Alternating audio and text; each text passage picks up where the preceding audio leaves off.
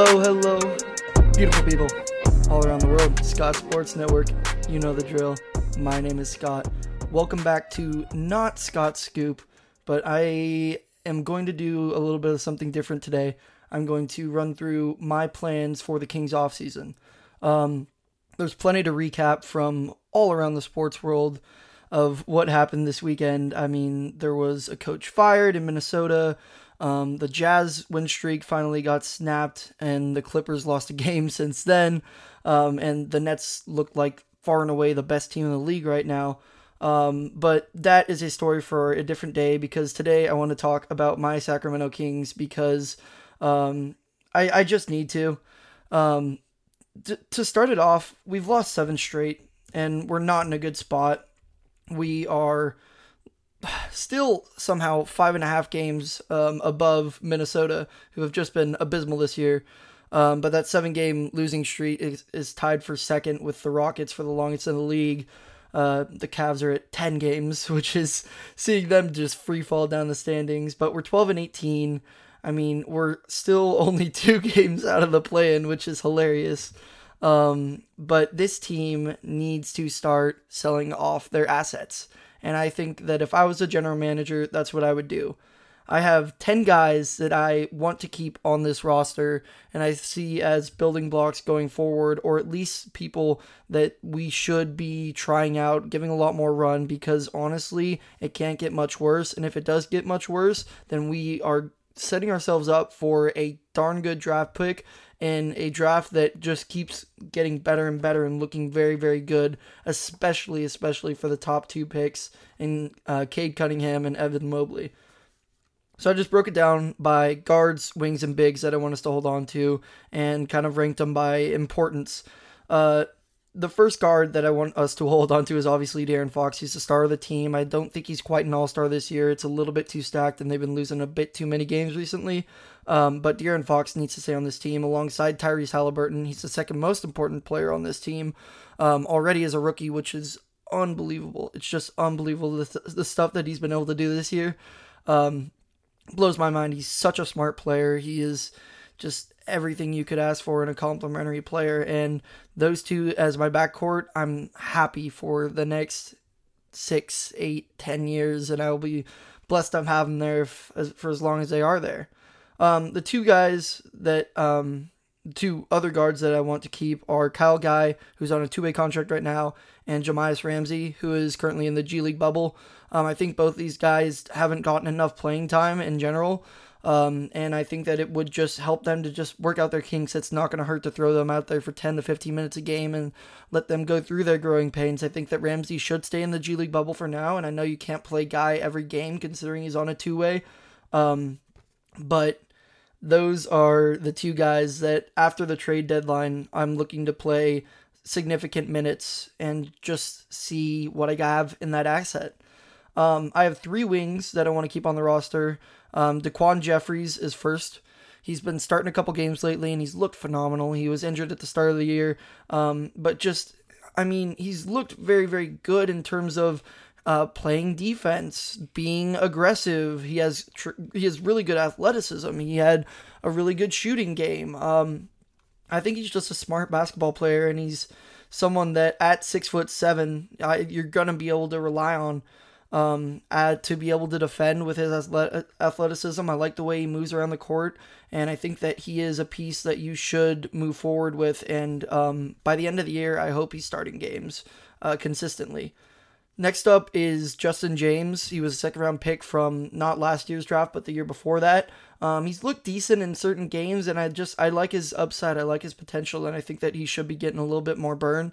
And then finally is Robert Woodard III, who um, has been the best Kings player in the G League bubble. Um, he's playing on the Austin Spurs, considering that the um, the Stockton Kings didn't send their team down there. You got to send to the Spurs. Um, and he's looked very, very good. I think he has, offers really good weak side rim protection. I think his best position is a four, um, but he can play a little bit of small ball five. I am interested in that. He hasn't shot it particularly well. I think he's at around 28%, but that's something that he is continuing to work on, and I do trust him to get up to uh, at the very least a serviceable 32, 33, 34% by the end of the year. just considering that he shot 42% in college, not on high volume, but I don't think this has to be high volume either. So I really like Robert Woodard, and I think that after the G League bubble finishes, that he should be getting some NBA burn. He should be getting some minutes on the roster. Uh, finally, I have three bigs. Uh, starting off with Richaun Holmes, he's a free agent in this upcoming summer. Um, and it's going to be interesting to see what figure he gets. But um, by shipping off some of the guys that I want to ship off, you're going to be able to afford him. Um, he is vital to this team's defense specifically, and I just love Richaun Holmes, and I think that you need to keep him on the roster. Uh, Marvin Bagley, I think he's been playing very well recently. I think he has just been optimized into his role. He's not trying to do stuff that's out of his power. He shot the ball really well. Um, just you're either popping out and taking a confident three, which he looks like very confident in, or you're just rolling to the basket and getting these easy buckets. I think he's getting a lot more easy buckets than he normally uh, did. He's not relying on that lefty hook shot, and um, he's looked he's looked better recently, and I, he's never going to live up to that number two overall pick. But at this point, you just need to view him as an asset, and I think that he is. He's still young, he's still developing, and he's gonna get to a starting level quality at the very least. I think that's his floor at this point, which is phenomenal because um, at the start of the year it looked like he was injury prone and um, you didn't know what you had there. But I think that you just need to continue playing him big, big minutes and letting him work out the kinks. Uh, finally, is Chimezie Metu, who is currently injured. He's also on a two way contract. Um, the injury that he suffered was just a dog dog shit play by Jonas Valanciunas. Pardon my French, but like, um, it, it should have been penalized by the league, and it's a situation where um, I hope that the Kings respond in some sort of way when they get back to playing the Grizzlies at some point later on this year. Um, because that was just something that is completely uncalled for, unnecessary, not a part of basketball, and it it injured him. And I like what I've seen from Metu so far. I think he's a very athletic player um, and he can be a rim runner for the future. So you should play him. Um, now I have six veterans that are currently on the Kings roster that I want to ship off. Number one is Buddy Hield. I think that he needs to be moved. I don't think that um, he is honestly deserving of the contract that he has. And the four teams that I have uh, listed as potential targets for him are the Celtics, the 76ers, the Knicks, and the Mavericks. The Celtics, into their trade exception, I think that they could view him as a scorer that they might need. Uh, the 76ers, they just need as much shooting on their roster as possible. The Knicks, because I think that they could view him as a really good scorer, and I think he fits their roster well alongside the likes of if you threw out like a Quickley Buddy, Barrett, Randle, Robinson lineup, I think that he provides a really good spacing and they would have decent enough defense there. And then the Mavericks just to get a, an elite shooter next to Luka, I think would be very good for that team. Next up is Nemanja Bjelica. He has an expiring deal, and I don't think that he really fits into this roster anymore. I know he's been playing a little bit more recently, but um, I think that you do need to ship him out because there's contenders that will be looking for a guy like him that can consistently drain 25 footers. Um, he fits perfectly on the 76ers roster, I think. If you put him next to Embiid and Simmons, and that just provides all the spacing you really need. Um, if you want to put, I um, put the Pacers as an option here. I think that he could work alongside Sabonis or alongside Turner, and I really like the spacing he provides there. Uh, the Heat have been rumored. I really like that destination as well, um, because if you're gonna have Butler and Bam out there, you need people that space the floor. And then finally, the Suns. I think that they might need a four at some point, at the very least, to play 15 to 20 minutes, and I think he works well there. Corey Joseph uh, has to be moved. I think that he is still viewed around the league as a bit of a veteran that has some defensive savvy and at least will make some smart plays. I haven't seen that for uh, from him on the Kings in a little bit now, but I think that there are four contenders or four playoff teams that I think could use him. Uh, number one is the Nets. I think they just could use a little bit of um, competent guard play, and I think that he could play alongside Irving or alongside Harden and just guard the tougher matchup whenever he's in there. Um, I you can't convince me that I that the Raptors wouldn't want him. He's Canadian. He played very well there before, and I think that he works well alongside VanVleet or Lowry. Um, I think the Warriors could use someone like him. They just need people that can competently dribble and play a little bit of defense, and I think that he can provide that. I think he's a better player than Brad Wanamaker at this point. Um, and I think that the Clippers could also use him. He's a bit more of like a playmaking Beverley. Probably can't shoot it as well, but he provides a little bit of that more team defense that they could be looking for from the guard spot. Next up is Hassan Whiteside. Um, I think that he still holds value around the league as just someone who can be seven foot one and put his arms up around the rim. Um, he, yeah, that's basically all he can do, and he doesn't make very many smart plays, and he's a bit of a ball hog, but um, he still holds a little bit of value around the league. I think that you could see a team like the Raptors going after him, just considering their lack of size at all. They might need a banger like that if they want to compete with Embiid in the playoffs. I think that you could see the Nets go after him. Um, he is basically DeAndre Jordan at this point, but um, you could basically just want him for an Embiid matchup as well. I think you could see the Lakers go after him, just considering he could play that Dwight Howard role that he played last year, um, bang against guys like Jokic. Uh, in the playoffs, and then I finally I think that the Suns could use him just because they do need a backup five at some point. I don't really like that Saric at the five minutes, and I don't think that I think that Whiteside is better than Kaminsky. Um, so you could see the Suns bring him in. Uh, next up is Glenn Robinson III. He's second to last. Uh, I think that the 76ers work well for him. He's played on there before. I think that they could be looking for some sort of wing and that he would fit well there. The Warriors are another option. He played there last year and played competently well. I they have like a bit of a hole on the wing and I I believe he's probably better than a guy like Toscano Anderson. So if they're trying to make a playoff push, Glenn Robinson III could help. The Jazz might just be looking for another guy. They might believe that Niang is better and he would fit in the system better, but like they could use just one more guy that knows what he's doing, is gonna play his role, play well on defense, is six foot six and can shoot the ball.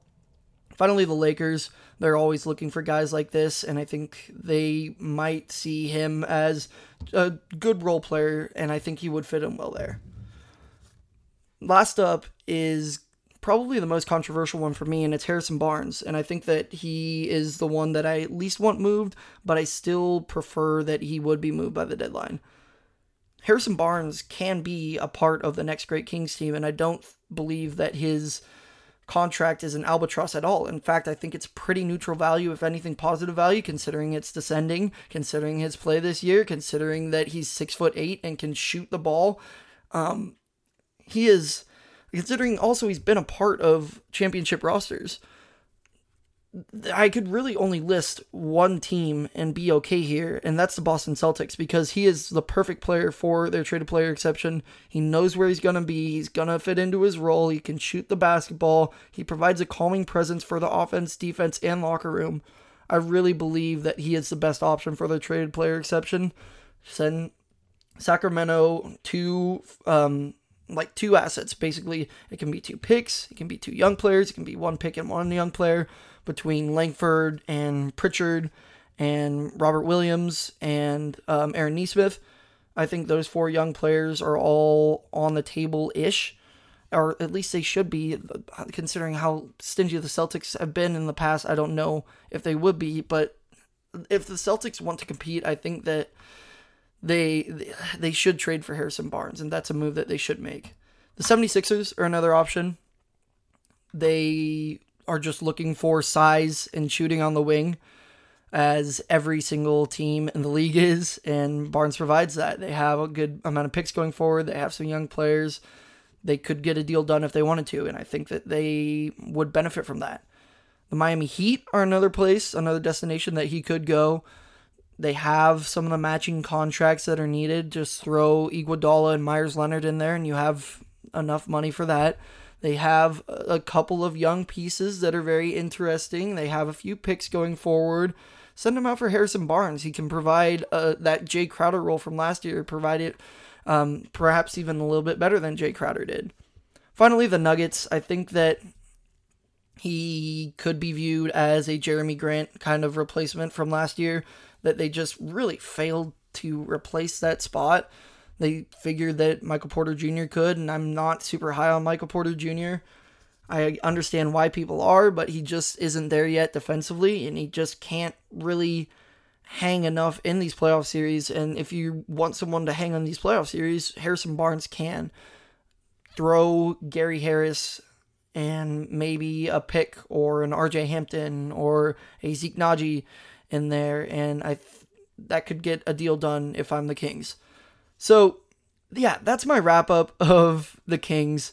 And I'm aware that this would leave the Kings with one vet on their roster in Richaun Holmes. The longest tenured guy beyond that would be a De'Aaron Fox, which is kind of kind of wild and it would be a youth movement, but considering how much that Monte McNair has stressed flexibility and the youth movement and the long term vision and the goal, I really expect him to move at a minimum three of these guys, but I'm, I would predict that he would move four of the six guys that I mentioned here today between Buddy Hield, Nemanja Bjelica, Corey Joseph, Hassan Whiteside, Glenn Robinson III, and Harrison Barnes.